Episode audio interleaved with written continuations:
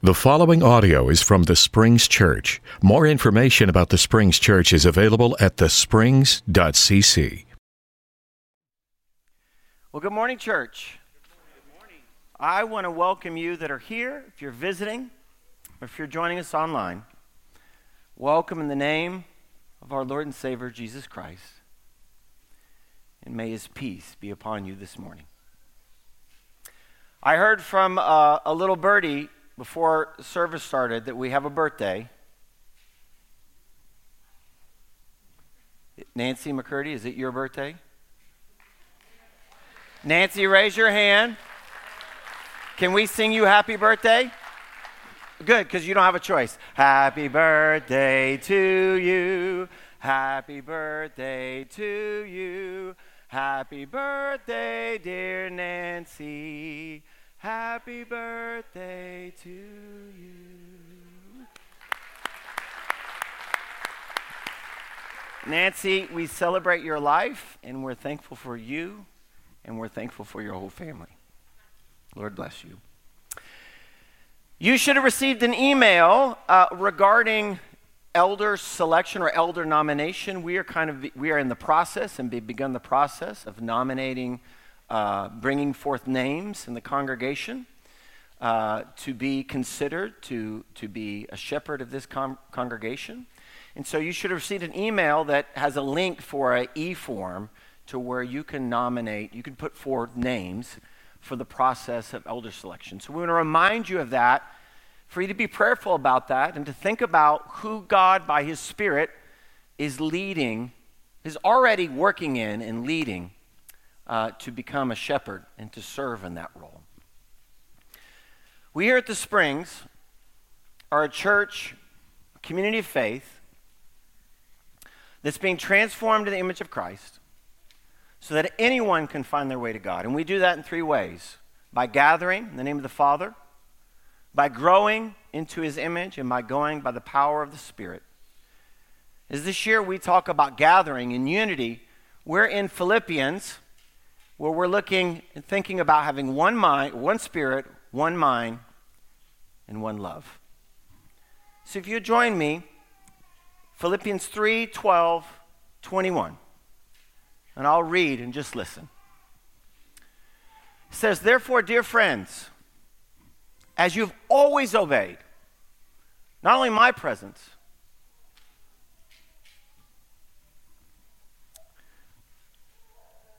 Sorry. We're in Philippians 3. It's okay.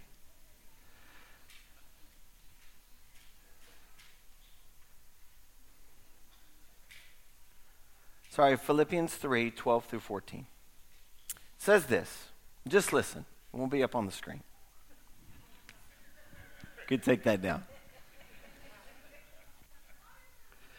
We're going to talk about humility again today, and this is the perfect way to start. Am I right?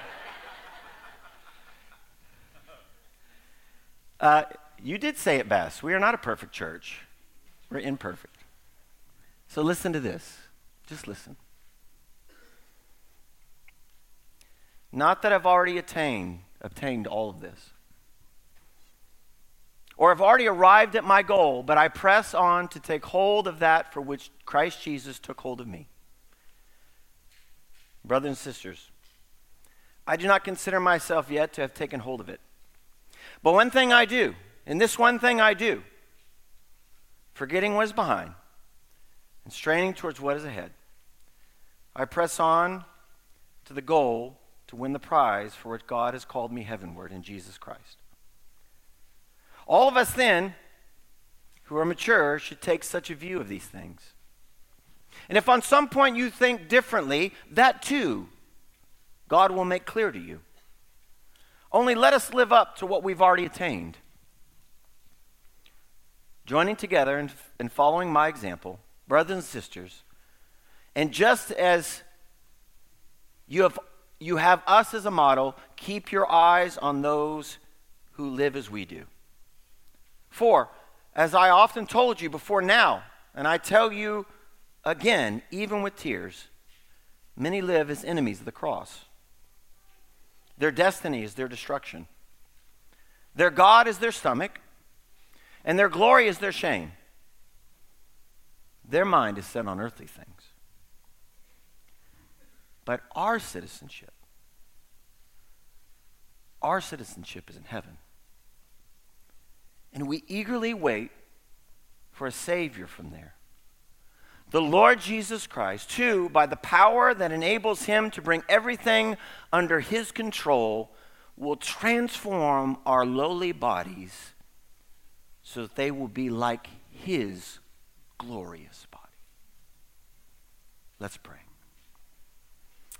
God, as always, we give you thanks. We thank you for your word. For your word is our life. And God, I pray for ears to hear. I pray for hearts that will follow.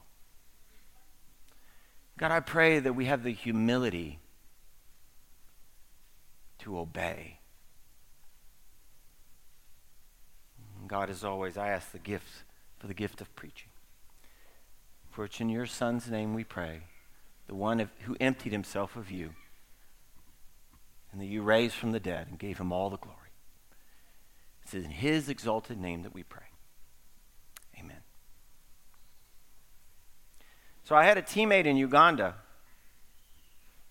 that went out to the village one day, and as was the normal uh, custom of the day, or in Uganda, when he got there, they would offer him something to eat and drink as he was a visitor.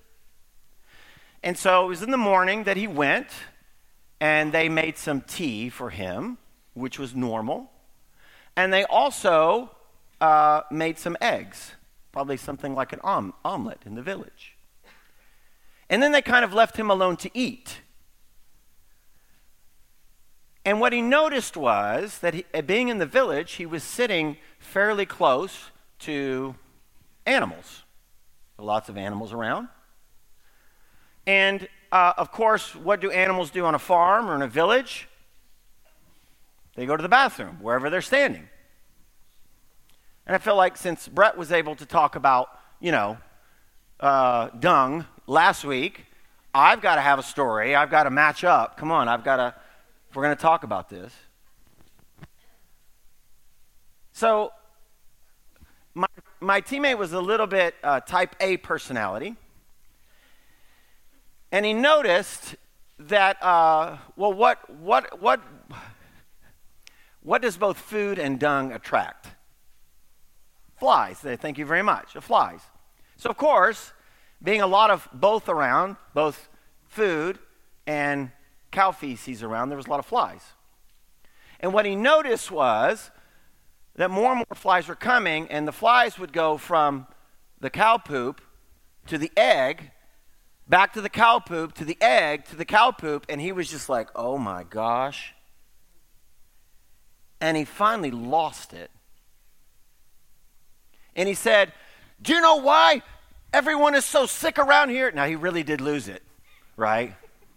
Because normally he wouldn't, this is not my friend's personality, right? He kind of goes off on them. Do you know why everybody is so sick here? It's because the flies are going from the poop to the egg and back. And he so then he went and took a big branch and he broke it off and he was boom hitting flies and he said every time I swung I swear I killed 20 flies.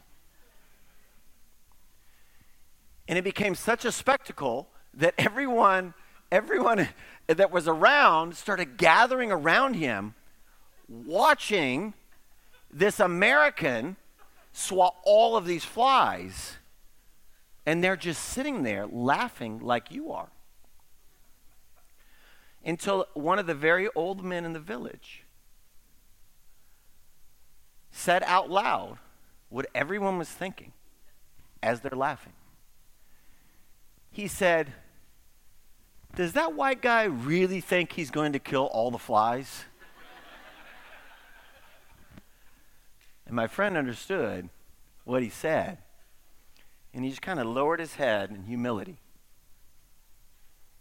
And then started hitting the flies again.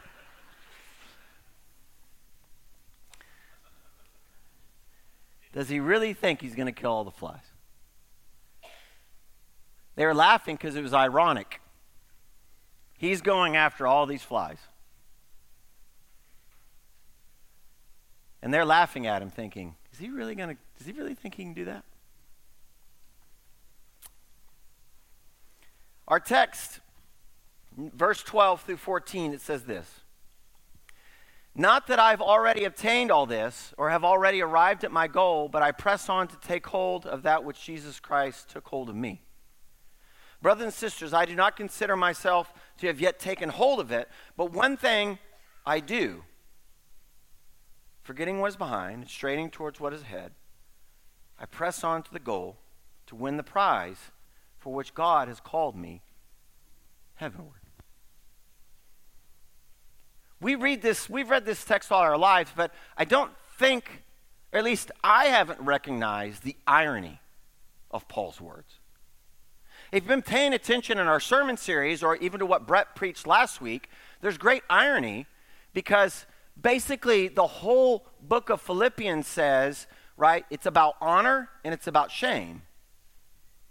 And there's achieved honor, that which I do to achieve some honor, and there's ascribed honor, that which God ascribes on me that I cannot achieve. And what's ironic about this whole thing is that Paul is using all kinds of language of achieving, obtaining, winning, taking hold of, seizing. These are all achieving words.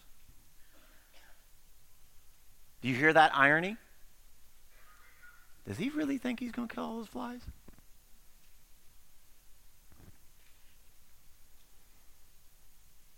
It's as if he says this Not that I've already taken hold of Christ and his righteousness or have arrived at my goal, at Christ's humility and obedience, but I pursue, I press on, I strive for, I go after, I work to take hold of that which is Christ has taken hold of me. And we can go back and look earlier. What is the thing that he thinks he can take hold of? Well, Philippians 3 8 through 11 says this. He says, What is more, I consider everything lost because of the surpassing worth of knowing Christ Jesus, my Lord, for whose sake I have lost all things. I consider them garbage that I may gain Christ and be found in him, not having a righteousness of my own that comes from the law, but that which is through faith in Christ, the righteousness that comes from God on the basis of faith.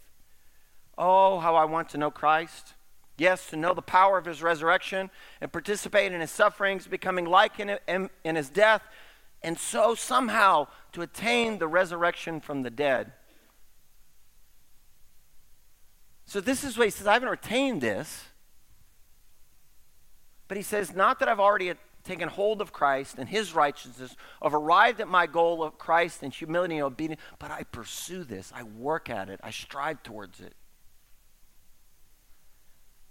But what's interesting, to get a little nerdy, and I think you have to know something to know the irony of this, that in this text, there are no objects, especially in this first part, there are no objects of the verb when it's written in Greek. We kind of fill in the blanks, like translators fill in the blanks.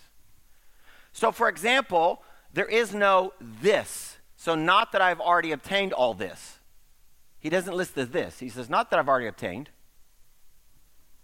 There is no uh, goal or that I've already arrived at my goal. There is no, that word's not in there, goal. Not that I've already arrived. but I press on to take hold of that. There is no that.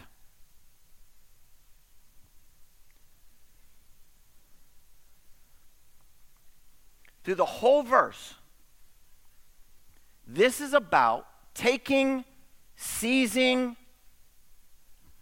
But what's interesting is that there is no thing, there is no status, there is no state there's nothing to be seized. Except, of course, Paul himself, who has been seized by Christ.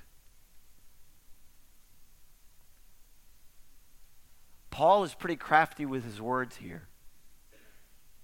he's using this language of att- attaining, seizing, grasping, all of these things. But what's ironic about the text is there is no object to seize, that he is the object and it's Christ who seized him. It's a play on words.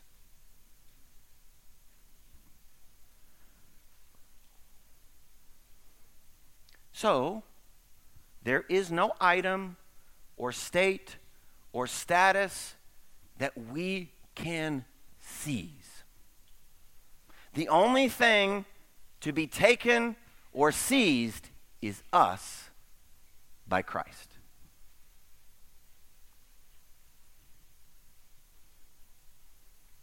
So he says, I don't consider that I've taken hold of it as if I could. That's the irony. I don't consider that I've taken hold of it as if I really could, but I press on, I strain towards the goal as if I can. Do you hear the irony in that? I don't consider myself to taking hold of the thing as if I could really do that. But I actually go and press on and try to take hold as if I could, as if I can actually do this. Then he uses this athletic metaphor, which again is ironic because the whole book has been about you don't achieve this. This honor is ascribed unto you. Do you see Jesus? He humbled himself. He didn't try to achieve equality with God, something to be grasped, something to be seized. But he humbled himself, and God exalted him. This is what God does. And he chooses the athletic metaphor because in a- athletics, you go and achieve, you go and win, you go and beat them. Congratulations to all you OSU and OU fans. Well done, nicely achieved.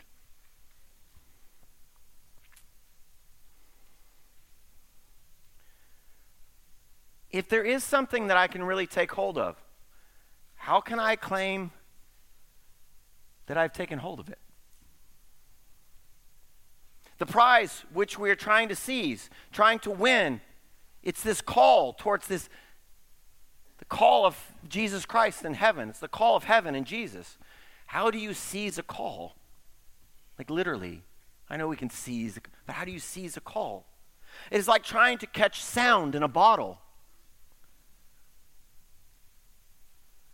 If it is Christ that I'm trying to take hold of, how do you seize Christ? The one exalted above all.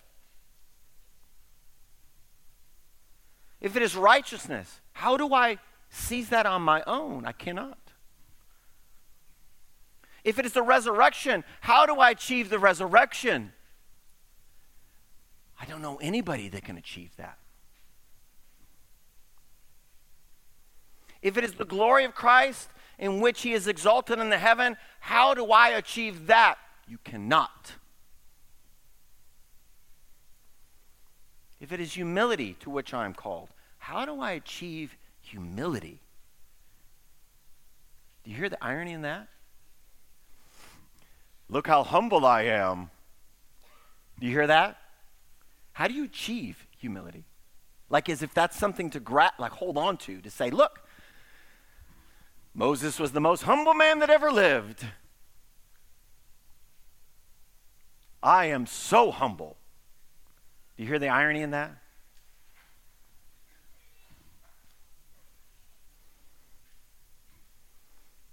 Yet there's one thing Paul says we are to do. Don't look back to what we have done, but look ahead to Christ, his life, his humility, his obedience, and go for it even though you know you can't. Live into the reality that God has already created in Jesus Christ. Can my friend kill all the flies in the world? No. But he's going to try like he can. Do you see the irony? I, I can't any other way. Like, Ben, how's this work? I don't know. You cannot do it but yet you're to live as if you can. In other words, God has already ascribed, He's already made this possible, He's already brought this reality into the world, so you and I are to go and live into that reality. Not that you can achieve that reality or make it come true, but we go and we live that way. I work to achieve because I've been ascribed something. I live into the reality of Christ. So it looks like this that we love people even though you know, and I know, you can never love anybody perfectly. You're never going to achieve that perfect love. But you live as if you can. Does that make sense? It doesn't really. You consider others better than yourself, even though we know that's almost impossible all the time. Because if you're honest, you're like, wait a minute, Ben, you can do that. If you're honest, have you always considered other, others better than yourself? I don't know if you can do it, but it doesn't mean you can't go for that. Or it's like this Can we go evangelize the whole world? Will everyone become a Christian? It's hard to imagine. I don't know if I can achieve that. I don't know if that can be done. But it doesn't mean you go and live into that reality. Announce God, this is what God's done, this is what I'm living into. That you go and obey, even though you know you cannot be perfect.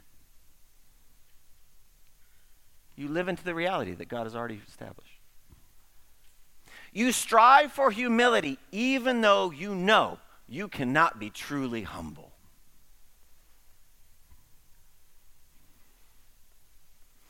And then he does something funny.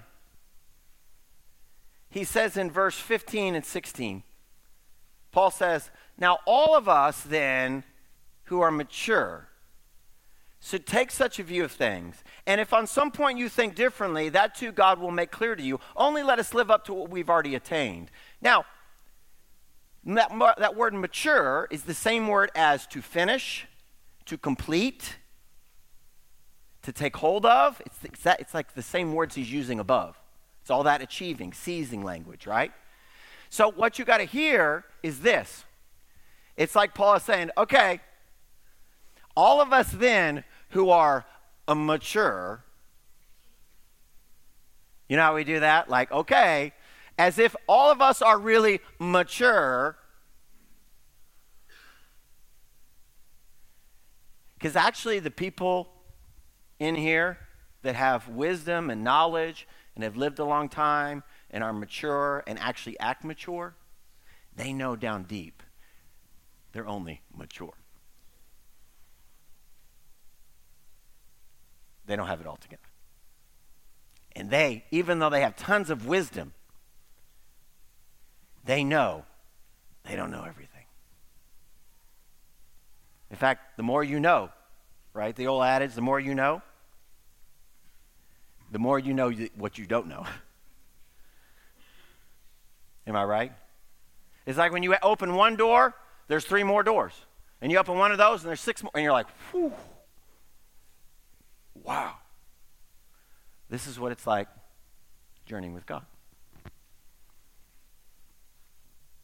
Mature is this noun form of arrived, attained, reach. And all of us who are mature, all of us who are finished, all of us who are perfect, ha ha ha.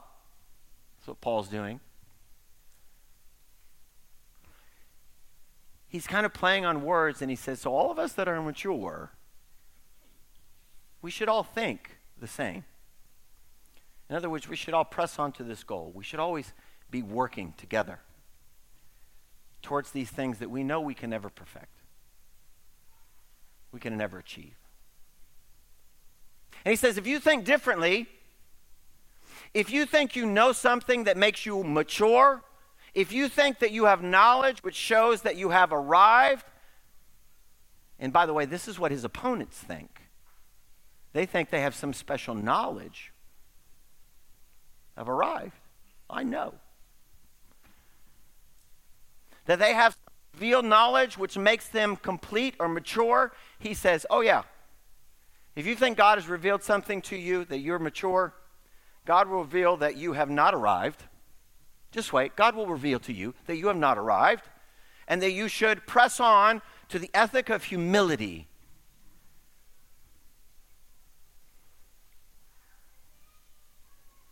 He's being ironic here. Those of you that think you've got it and arrived, that you think you know something, that think something's some special revelation, you understand God or His Word or you know so much, don't worry. God will reveal that to you too, that you should press on like the rest of us towards humility. There's something called, I think this is, this is, this is, we should understand this. There's something called epistemic humility. Epistemology is like knowing what you know, right? That we should have some humility about what we know. It doesn't mean you can't know, it doesn't mean the truth is not known. You should hold firm to the truth. But we shouldn't hold firm to something like Paul says this is the ethic. You think the ethic is holding firm to something idea or something that makes you righteous or good or right. That doesn't that then it doesn't make you respond to your neighbor or someone else in the appropriate way. You ever had that happen? Isn't this what every church split is about?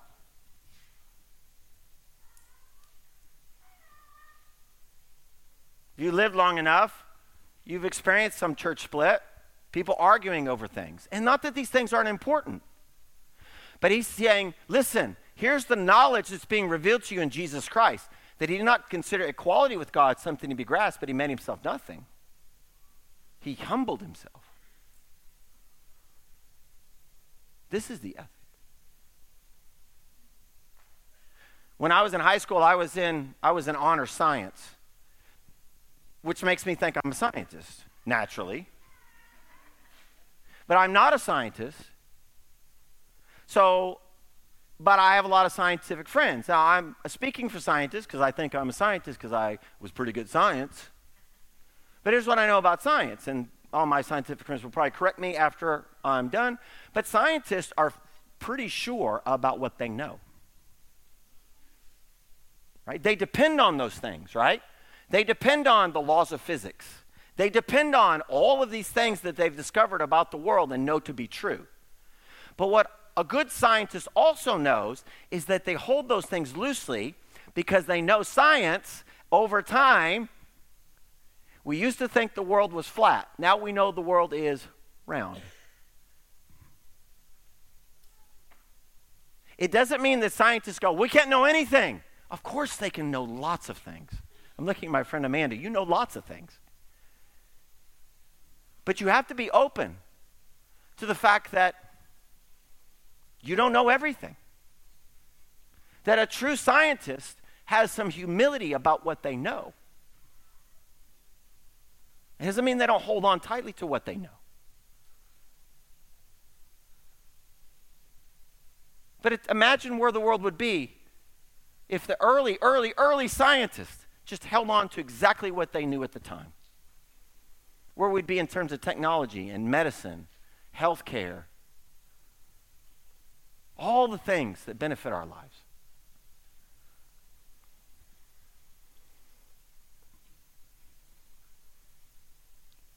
God has revealed something. And you can know it's true. But to have humility,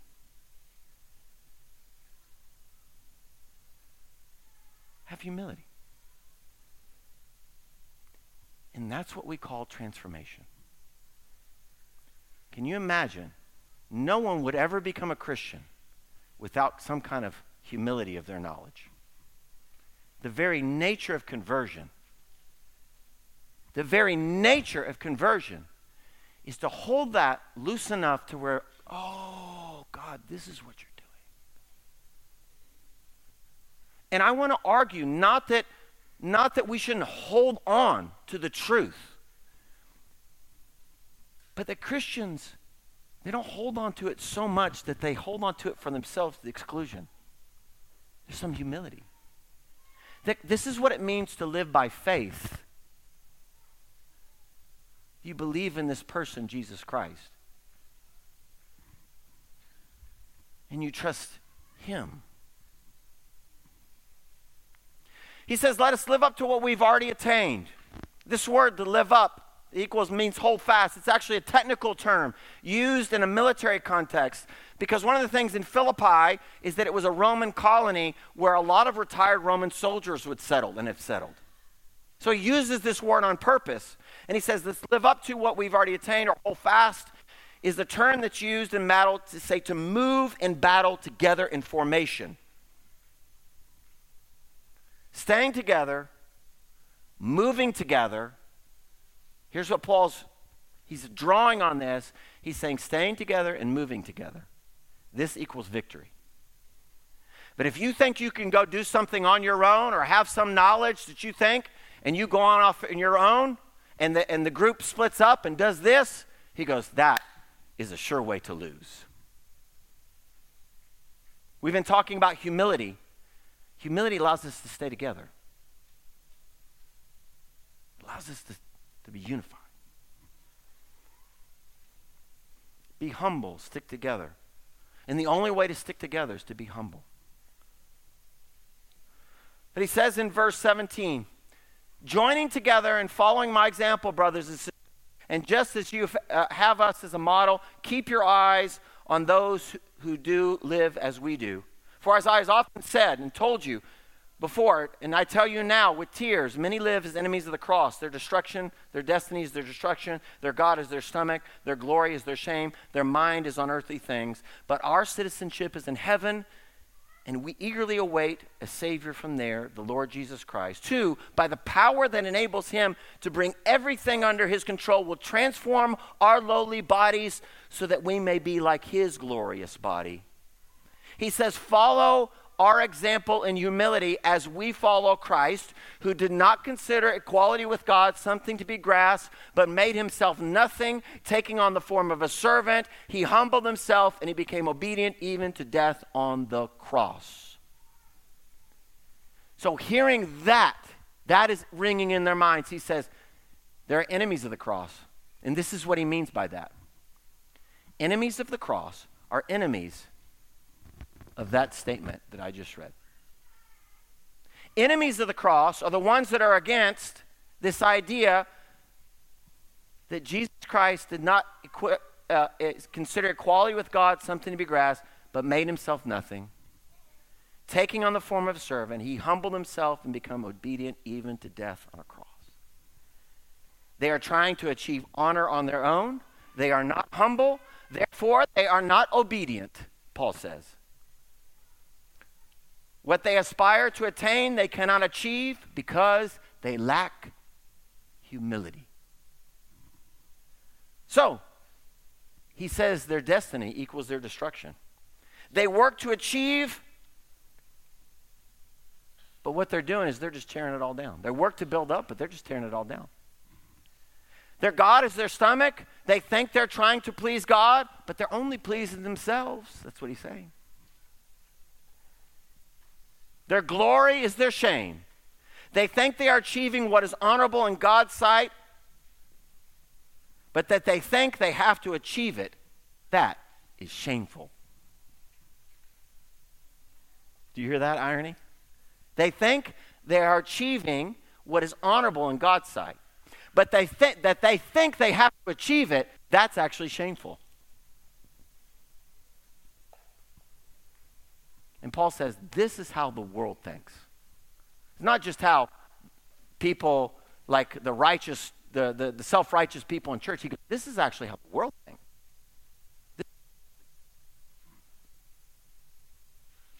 Pride is how the world acts. He says, but our citizenship is in heaven and I think he's playing off these words that Roman soldiers who have an ethic and who have an honor have taken up citizenship in this Roman colony of Philippi. But Paul says that heaven is the mother city, heaven is the city or the colony to which we are to take up residence and to live by that ethic and by that honor.